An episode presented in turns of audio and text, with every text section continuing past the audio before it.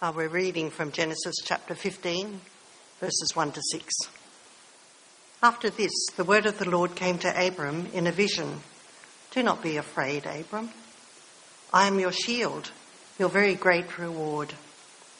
But Abram said, Sovereign Lord, what can you give me since I remain childless?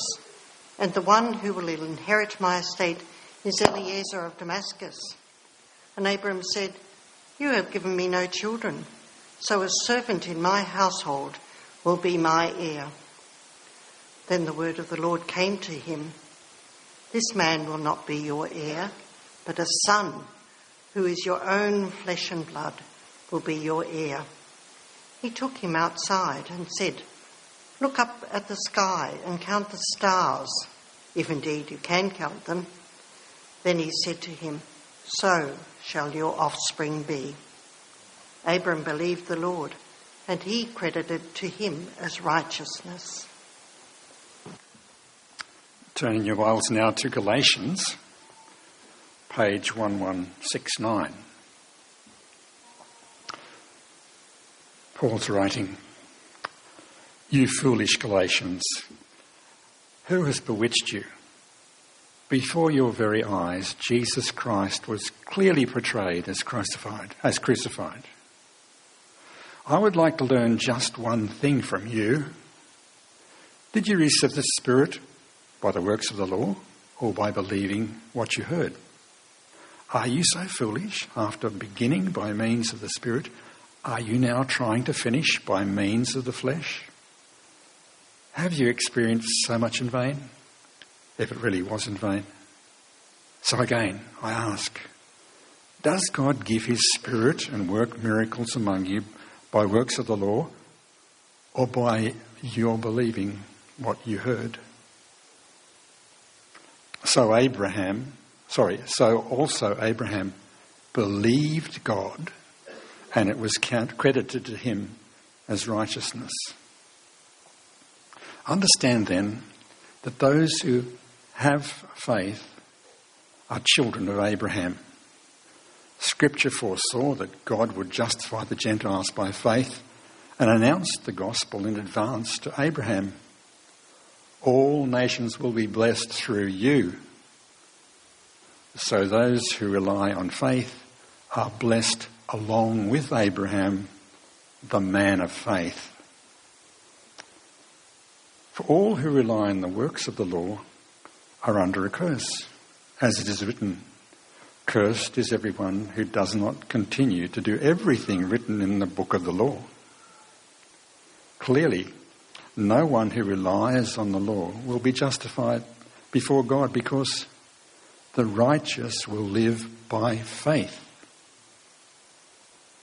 The law is not based on faith. On the contrary, it says, the person who does these things will live by them. Christ redeemed us from the curse of the law by becoming a curse for us. For it's written, Cursed is everyone who is hung on a pole. He redeemed us in order that the blessings given to Abraham might come to the Gentiles through Jesus through Christ Jesus so that by faith we might receive the promise of the Spirit. Brothers and sisters, let me take an example from everyday life. Just as no one can set aside or add to a human covenant that has been established, so it is in this case. The promises were spoken to Abraham and to his seed.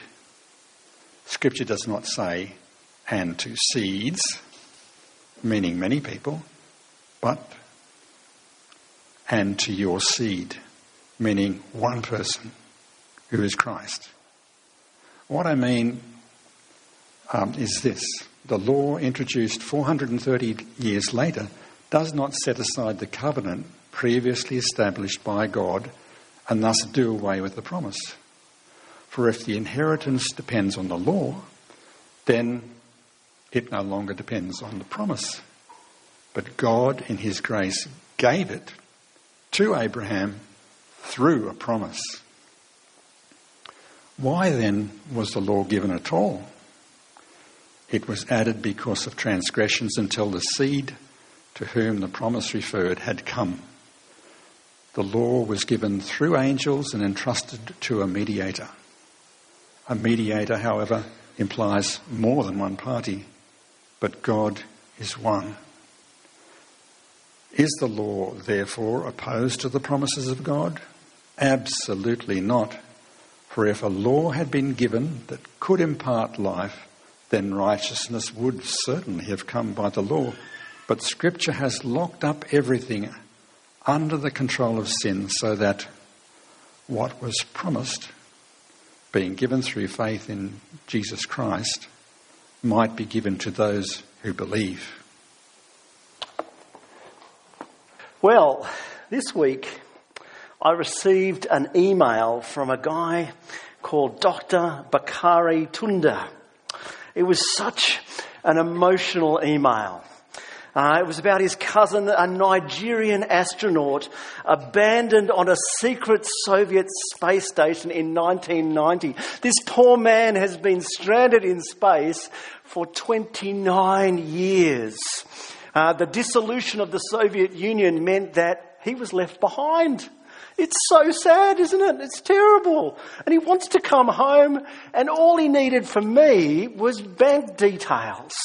And he had $15 million US of unused salary that he was going to put into my account so it could be paid to the Soviets to rescue him, and they would give me $3 million. Um, I didn't want to hold this, this wonderful blessing to myself. Uh, so, um, Paul, I hope you don't mind. I gave the church bank details. Uh, you've all seen them, haven't you? Here he is. Bring him home. Uh, no, I didn't actually get the email. This is a fairly notorious Nigerian internet scam uh, that is there. But you get them, don't they? People make offers to you and they offer to give you blessings You've just got to work out can you trust them? Can you put your faith in the promise that has actually been made? Now, we've been looking through Paul's letter, the Apostle Paul, one of the early uh, missionaries or messengers of Jesus Christ, his letter that he wrote to some churches in Galatia. And at the heart of it is this question about a promise of blessing and how you get that. And Paul had been talking about the gospel of the Lord Jesus or the good news of Jesus Christ that said that that blessing was found through faith in the death and resurrection of the Lord Jesus Christ and nothing else. But others had come along and said, no, no, no, no. We like Jesus, but you've got to do all this other stuff as well. And so we have this conflict that is there, that is raging in this letter. And you can tell Paul's tone is a little exasperated. Rick read for us, You foolish Galatians. It's Paul's crankiest letter, I think, uh, up there with Corinthians, uh, that is there. He's frustrated. He's frustrated because these people are taking away uh, the, the good news that is the gospel. And Paul is coming back and says, No, no, no, no, no. It's all about Jesus Christ alone. It's all about grace alone. It is freely given. It is undeserved. It is unearned. It is God's grace to us. And it is received through faith alone. And faith is really the question that we're going to wrestle with this morning. Because if you are going to have faith in someone, you want to know what you're trusting. You want to know whether this, uh, this lovely Nigerian doctor is really going to put $15 million in your bank account or suck it dry. You want to know whether the real, the blessing that is promised is real or whether it's just a figment of your imagination. We need to ask those questions of every gospel that promises blessing as well as the gospel that lies at the heart of the Christian message, the gospel of the Lord Jesus. So I've got four points for you this morning. We're going to talk about faith and spirit. We're going to talk about faith and law. We're going to talk about foundation for faith and faith and freedom. So you've got an idea. Faith is fairly important this morning. Yes? Let's get into it. Faith and spirit. See, Paul is here, and there is this dispute between these teachers that are coming in and saying, you've got to have the works of the law alongside the Christian gospel. Jesus, yes, but you've got to have circumcision. Jesus, yes, but you've got to have Sabbath. Jesus, yes, but you've got to have the dietary laws. You've got to have the marks of Old Testament Judaism alongside Jesus' death and resurrection. And this creates this tension. How is the Christian life entered? How is it lived? How is it brought to fulfillment? Is it by faith, trust, or is it by law, by keeping the rules? Was the gospel this?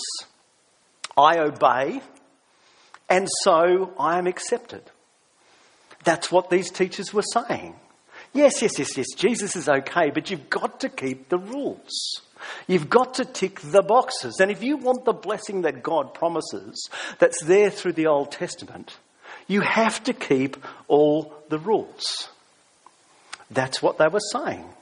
That's how salvation came. And you see that not just in the teaching of Galatians, but it's there in every human religious system. The basic fundamental, and can I include Christianity in this? And I want to make a distinction, just be warning, between a true biblical Christianity and a Christianity that is out there in the world and alive, actually slowly dying, I think. Uh, we see this because if you hear a message, these are the rules, and if you keep them, you will be blessed. So if you're a, a Muslim, there are the five pillars of Islam that you are expected to obey. They are required of you. The Buddhist walks the Eightfold Path. The Mormon knocks on your door to earn his way, her way to heaven. It is all by works. It is keeping the rules. It is being good enough. And then God will bless you however you see God. But maybe you're sitting there going, Yes, you silly religious people. Okay, but can I just say, this is how every secular source of blessing works as well. Look at the self help books, the seven habits of this, the five steps to that. The one I love is the, uh, the book on how to cure your addiction to self help books. It's a wonderful thing. But you see it. The gospel's out there saying blessing can be found through education.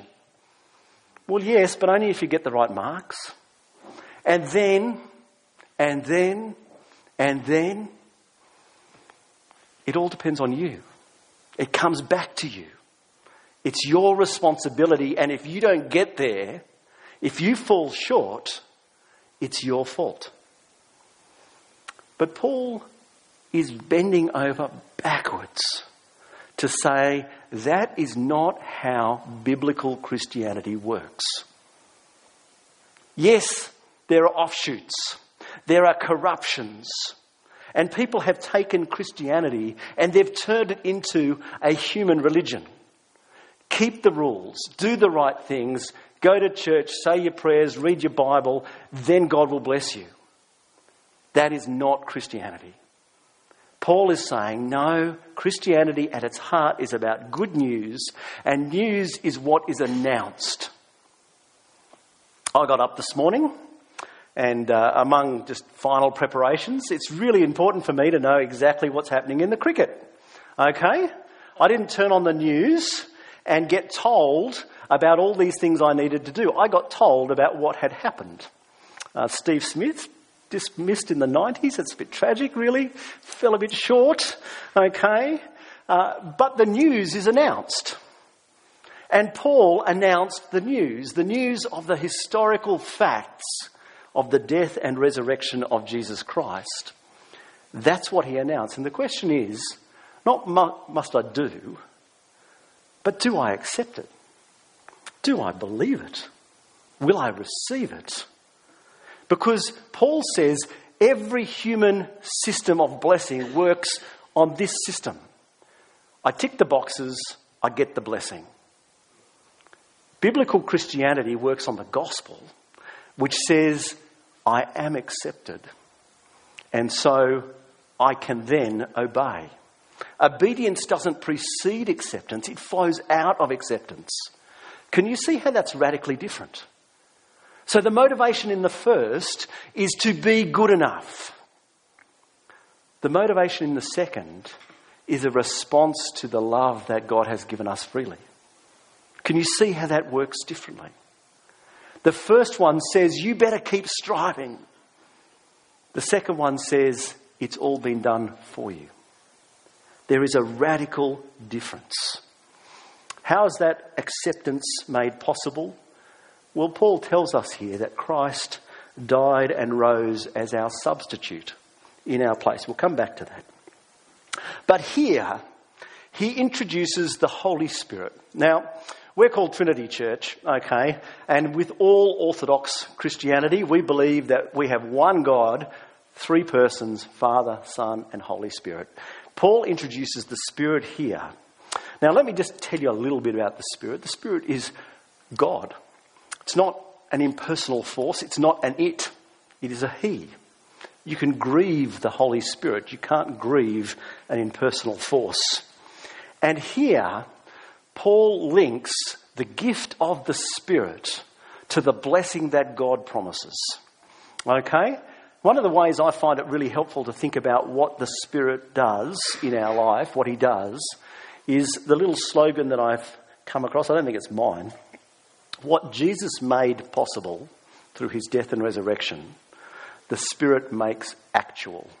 So He takes what Jesus has done 2,000 years ago on the cross outside of Jerusalem and brings the fruit of what Christ did into every Christian heart. And this is what Paul is saying. Verse 2, effectively, he's saying, How did you start? I would like to learn just one thing from you. Did you receive the Spirit by the works of the law or by believing what you heard? In other words, when you became a Christian, for Paul, to have the Spirit is to be a Christian. There is no option of being a Christian without the Spirit. Neither is there an option of having the Spirit without actually having faith in Christ. He's actually there saying, How did you start in the Christian faith? Was it by obeying the law or through faith? He knows the answer. It's through faith. Then he goes on. He says, How will you finish? Verse 3. He says this Are you so foolish after believing after by beginning by means of the Spirit? Are you now trying to finish by means of the flesh? He's going to say, Okay, you got in by faith. Can you finish by the law? Now, if you know what Paul talks about when he talks about the flesh, he talks about that humanness that is opposed to God. Is it capable to finish in the Christian life by means of the flesh. Is that possible? It's kind of like saying, I'm going to commit myself to stay sober by only drinking whiskey. You're kind of like, what? Or I'm going to commit myself to staying under the speed limit by making sure the accelerator is flat to the floor.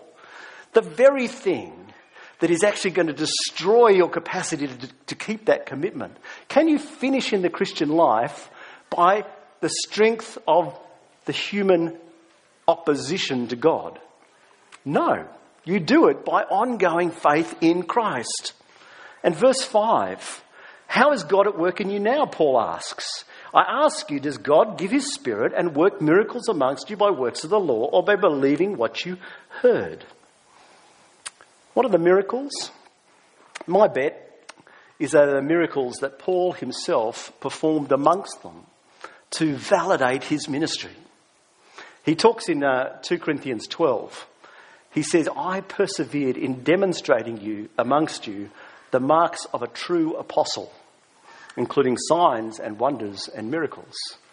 He's drawing, I think, attention to the fact that God validated the gospel that he preached, which was Christ alone, grace alone, faith alone. And he says, What does God do amongst you now? Does he do it through the law or does he do it through faith? He does it through faith. But what about the law? What about the law? Now, when he's talking about the law, he's talking about the Old Testament legislation. He's particularly focusing in upon what these teachers are saying you've got to have. It appears that they weren't necessarily insisting on everything, that they were actually coming in and saying you've got to have a few kind of markers. Okay, you've got to have circumcision if you're a bloke. You've got to have the Sabbath. You've got to have the festivals. You've got to have the dietary laws. Okay? But what's Paul say about this? Look at verse 10. He says, All who rely on the works of the law are under a curse. As it is written, this is from the book of Deuteronomy, Deuteronomy meaning second law, the second time the law is repeated. The law itself says that if you don't tick the boxes, you're under a curse. Cursed is everyone who does not continue to do everything written in the book of law. Okay. The law cannot save because it has a 100% pass mark and no one gets there. It's not negotiable. You can't come in and go, well, what about 50%? Well, you either break the law or you keep the law. And if you break it in just a little way, you've still broken the law and you're still guilty. You're still justly condemned. The law cannot earn us righteousness. We can reduce the law. We can make it into some rules like the Pharisees did in the New Testament, and they make it into something that's a bit more manageable. The Apostle Paul had been a Pharisee. And in Philippians chapter 3, he actually looks at his achievements and he says this He says, As for legalistic righteousness, he was faultless. He ticked all the boxes, but then when he saw what God had done in Christ, he realized he'd been fooling himself. And he said it was just rubbish, it was manure.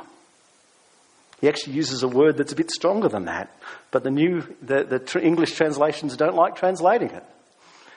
He tells them exactly what he thought of everything he had achieved. He realized just how far he fell short, even though he thought he made it. Paul says the law cannot get you right with God. But then, verse 11, he actually tells us that it was never meant to be a path to blessing. He says clearly no one who relies upon the law is justified before God. Why? Because the righteous will live by faith. Those in a right relationship will actually live by faith. So he actually is saying to them the law is not the right tool for the job. If you want to get right with God, it's not about keeping rules. It's actually about putting your faith in the promises of the gospel. And then he goes on in verse 12 and he tells us that it was never God's plan to do this. The law is not based on faith. In contrary, it says the person who does these things will live by them. That's a quote from Leviticus. But what we see in history is that none of God's people did those things. None of those people, none of God's people were able to do those things. It was never God's plan to make us right with Him through giving us a bunch of rules. That's what Paul is saying. It's the wrong tool for the job. What's the right tool? Faith. Faith. But you can imagine the objections, and they're there because Paul answers them. But the law, they say, the law is there. The Old Testament's full of it. What do we do with that? Well, let's have a look. Verse 15. Brothers and sisters, let me take an example from everyday life. Just as no one can set aside or add to a human covenant that has been duly established, so it is in this case. The promises were spoken to Abraham and to his seed. Scripture does not say, and to seeds, meaning many people, but and to your seed, meaning one person who is Christ. What I mean is this the law, introduced 430 years later, does not set aside the covenant previously established by God and thus do away with the promise. For if the inheritance depends on the law, then it no longer depends on a promise. But God, in His grace, gave it to Abraham through a promise. Basically, he's saying God promised first to bless Abraham through a promise. He didn't give him a bunch of rules, he gave him a promise. And we read that promise in Genesis 15 this morning. God made a promise, and it says in verse 6, quoted here in, in Galatians 3 Abraham believed God, and it was credited to him, it was regarded to him as being a right relationship with God. It was the right way to relate to this God. Blessing came through the promise, and the law came in 430 years later. It doesn't overturn the promise that was made. God is not changing the rules. This is not some kind of a fancy switch. It's like I, was walking through um, Westfield, uh, Marion, Westfield Marion yesterday, and someone came up and said, Oh, do you want five free chicken skewers? okay, I don't know how you react to this kind of thing. What's the first thing that goes through your brain? As if? What's the catch? There's always got to be something. Um, in a former life, I was a physiotherapist. I was very good at uh, tricking people into doing what I wanted them to do. They actually trained us. Here's a bit of trivia for you. We did six months. I did psychology for four years, but six months of that was trained. We were trained to um, actually manipulate you, uh, not physically but psychologically, to get you to do what we wanted to do. And these people are masters. This is not what God is doing. He's not coming in and saying it's free but you've actually got to buy another 10. it's free, but there's all these rules you've got to keep. Now he's coming in and he says it's free, and it's free, and it's free. God is not scamming you, God is not lying. He says it's a promise, and if the inheritance depends on the law, Paul says it no longer depends on the promise. Effectively, you've making God out to be a liar. He's someone who is not keeping his promise. But God, in his grace, grace gave it to Abraham through a promise. The law's there, yes, but it's not there to justify us. So why give us the law? And this is what Paul actually turns his attention to at the end of our passage. Why then was the law given at all? Why circumcision? Why the Sabbath? Why the Ten Commandments? Why the rules and regulations? It was added, Paul says, because of the transgressions until the seed to whom the promise referred had come. The law, given through angels and entrusted to a mediator, we're not going to talk about that. You can ask me about it later. A mediator implies more than one person, but God is one. Is the law opposed to the promises of God? Absolutely not. For a law had been given that could impart life, then righteousness would have come through the law. But Scripture locked up everything under the control of sin so that what might be promised being given through faith in Jesus Christ, might be given to those who believe. So, why the law? Because of transgressions, because of human sinfulness. Now, let me give you an illustration that I think makes this pretty clear. Imagine you go to the hospital with your arm looking something like that, and they go in and they, they zap you with the x rays and they come out and say, surprise, surprise, you've broken your arm. Uh, can I say, if you're a doctor uh, and you didn't know that, there's probably something wrong with you. Um, the arm would be somewhat disfigured at that point. But the x ray is a diagnosis, isn't it? If they said, Great, you've got an arm, you've got a broken arm, off you go. What about treatment? Well, we've given you an x ray, but, but it doesn't solve anything. It just shows me that I've got a massive, great breakthrough my ulnar. I think that, that's my ulnar, isn't it? Yeah, yeah. Look at the orthopedic surgeon here. Uh, good that you know that. Uh, I've got a bit more of an excuse. Um, the law, Paul is saying, is diagnosis, not treatment. It's diagnosis, not treatment. It's there to show the problem. It's not there to cure the problem. It's there to actually make us look for the solution. So the law convicts us of sin. It demonstrates our inability to meet the rules, to actually be good enough for God. It vividly demonstrates that. And it drives us to the solution, which is Christ. The promise that is given through faith in Jesus Christ to all who believe. That is what Paul says the law is there for. It is there to push us to look for the solution, to drive us to look for the fix that the law itself could never do. But Christ alone, the promised seed, could. We feel that, don't we? We feel the burden.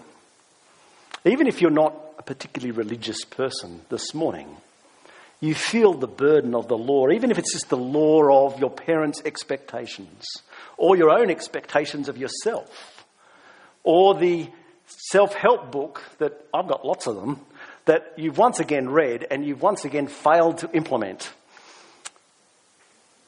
You feel the weight of it. You feel the conviction that comes. And you feel the need for another path. It is not just try harder. Well, what does God say?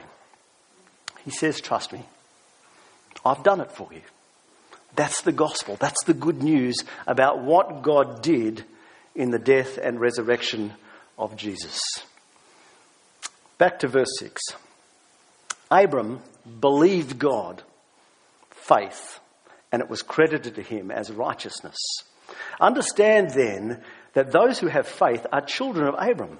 So if you're someone who has faith in Christ this morning, you are children of Abraham. Scripture foresaw that God would justify the Gentiles by faith and announce the gospel in advance to Abraham. This is Genesis 12. All the nations will be blessed through you. So all who rely on faith are blessed along Abraham. With faith, we plug into the same promises that God made to Abraham because he made them to be fulfilled in Christ and through the good news of the Lord Jesus Christ, the blessing of God comes to us. Now, faith, we receive by faith. Have you ever had someone say to you, I wish I had your faith? I wish I had your faith. Can I say, it's not the strength of your faith that actually matters, it's the one that you trust. Because horribly misplaced faith goes wrong. Let me give you an example. Now, can I just say, I ran this past my family. They gave me full permission to give you this illustration. Okay, in the Middle Ages, some doctors believed that like cures like. Okay? So, when confronted by the Black Death, which they thought was caused by deadly vapours, they were convinced that the key to fighting the disease was a bit of therapeutic stink. Okay? Some people urged them to keep goats in the family home. Others recommended flatulence stored in jars. So there's a solution for you. Every time the deadly pestilence appears, just open the jar, take a whiff. Misplaced faith. It doesn't matter how much you believe that's a good cure. It's never going to cure the plague, is it? Faith itself is not the issue. It is what your faith is actually in. That is the most important thing. And we have to ask. And if you're not a Christian here this morning, you have to ask this. Jesus is making promises. God is making promises. Blessing is found through trusting in the work of Christ. Can I trust him? Or is it just a five free chicken skewer scam? Or some nasty physiotherapist who's trying to get you to play by the rules? But it's funny, Abraham's just like us, isn't it? Abram said, Sovereign Lord, how can I know that I will gain possession? What's he asking? In a polite, respectful way, he's saying, Can I trust you? And you can go back and read Genesis 15. It's worth doing because after the bit that Margaret read for us, we'll actually see that God proves his trustworthiness. And he says to Abram, after he asks this question, Okay, go and get a heifer, a goat, a ram, a dove, and a pigeon. Doesn't tell Abram what to do, but Abraham knows exactly what to do. He cuts them in half. And we go, What is this? This is really weird. Okay, you got half goats, half cow, half uh, ram. He doesn't cut the birds in half, but they're there. And he splits them down the heart. Abraham knew exactly what to do because why? This was how you made a covenant or a contract. We have polite pieces of paper that talk about breaches of contract. And so when you actually have uh, a contract, it's there that actually says this is, um, this is the penalties if you break this. What did Abraham have? He had a very vivid demonstration of what was going to happen if he broke the covenant. If you don't believe me, this is from Jeremiah. This is a different covenant at a different time. Those who have violated my covenant and have not fulfilled the terms of the covenant that they made before me, I will treat them like the calf they cut in two and then walked between the pieces. Because that's what you did. You cut the animals in two, you walk up the middle with the person you are making the agreement with, and you're saying, if I break this, this is what's going to happen to me. Okay, you get the picture? It's pretty vivid. It's pretty vivid. But when you read in Genesis 15, Abraham falls asleep. And while he's asleep, in a dream, he sees the Lord alone, represented by a torch and a smoking firepot, pass between the pieces. Abraham never walks between the pieces. So, what is God doing? He's actually saying, I take full responsibility. I bear the consequences for both my side of the bargain and yours. That's what God is saying. I will do this and I will bear the consequences if you break it. And Abraham did. And Isaac did, and Jacob did, and every one of God's people did because sin is universal. But then we read this in Galatians 3 that Christ redeemed us from the curse of the law by becoming a curse for us. For it is written, Cursed is everyone who hung on a pole, who is hung on a pole. Did Jesus break the covenant? No, Jesus is the one, the only one who perfectly fulfilled the requirements of God, the one who earned blessing, who could tick all the boxes. Christ alone could do that. Perfectly righteous. But in Christ, God takes responsibility for the fact that we didn't keep our side of the bargain.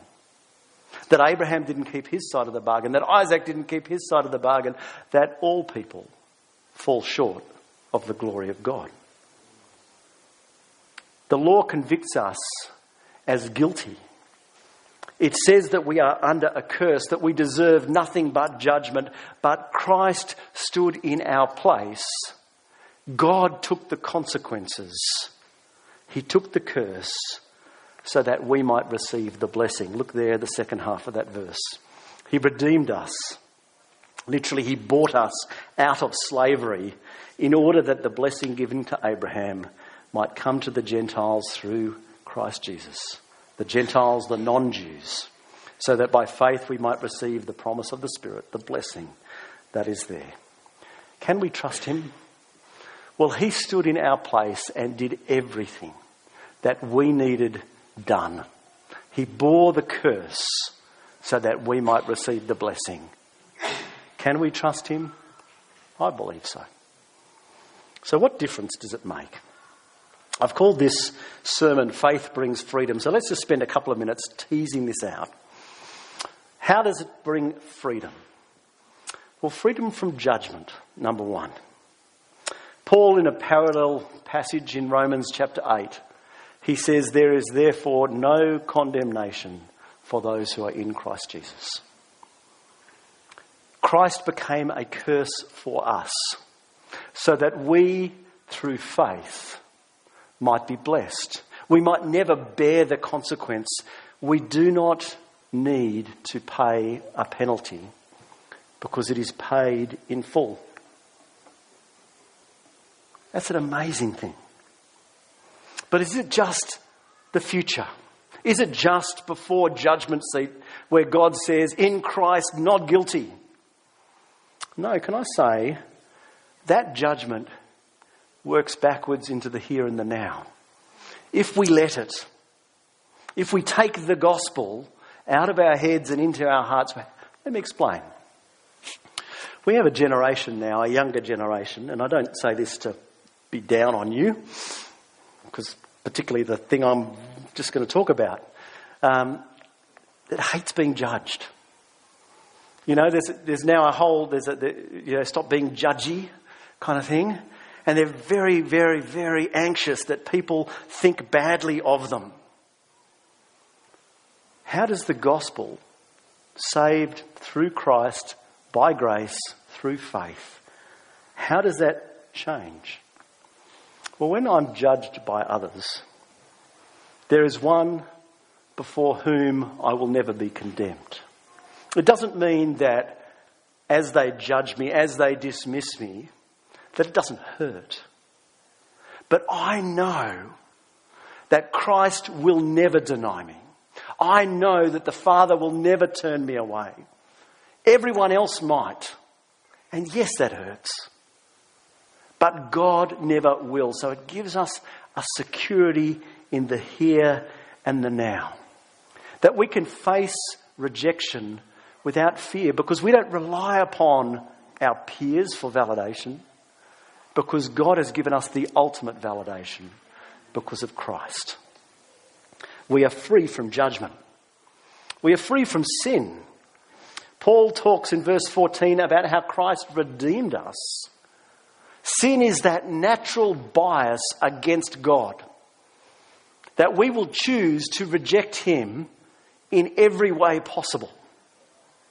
Some of us do it with shaking fists, some of us do it with polite indifference. But the Bible tells us that all of us turn away from God. But in Christ, in the punishment that He took, in this gift of the Spirit that comes, we are set free from sin.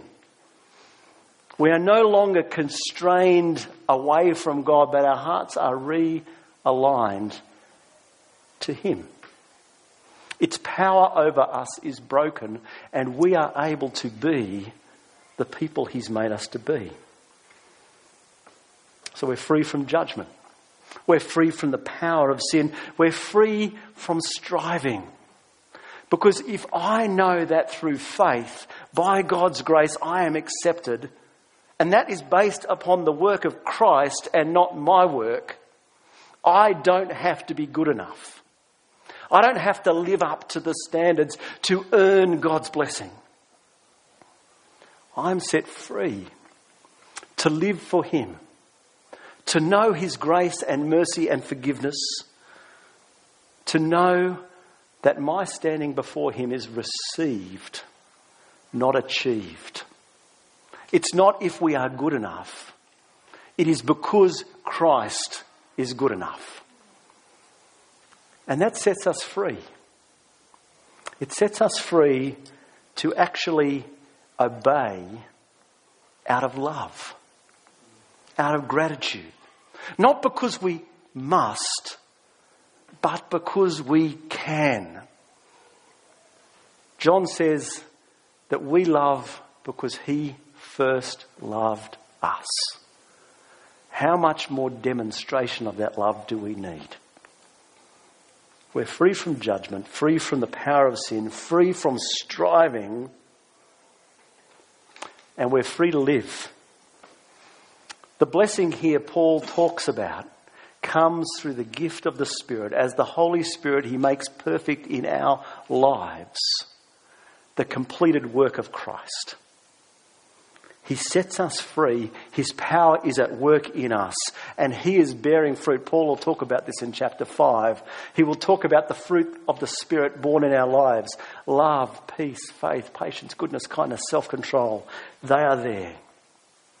We are set free to live the best life, a life that reflects His life, that is lived in His power. And you know what the amazing thing is that Paul says elsewhere the Spirit is just a down payment. We just have the first glimpse, the first taste, the smell of the entree. The best is yet to come. Let's pray. Lord, what an amazing God you are. You show yourself to be so faithful, so trustworthy, so loving, so gracious. Father, you provided our need. We were guilty, condemned, rightly so. But in Christ, you took the penalty. You took the responsibility for our breaking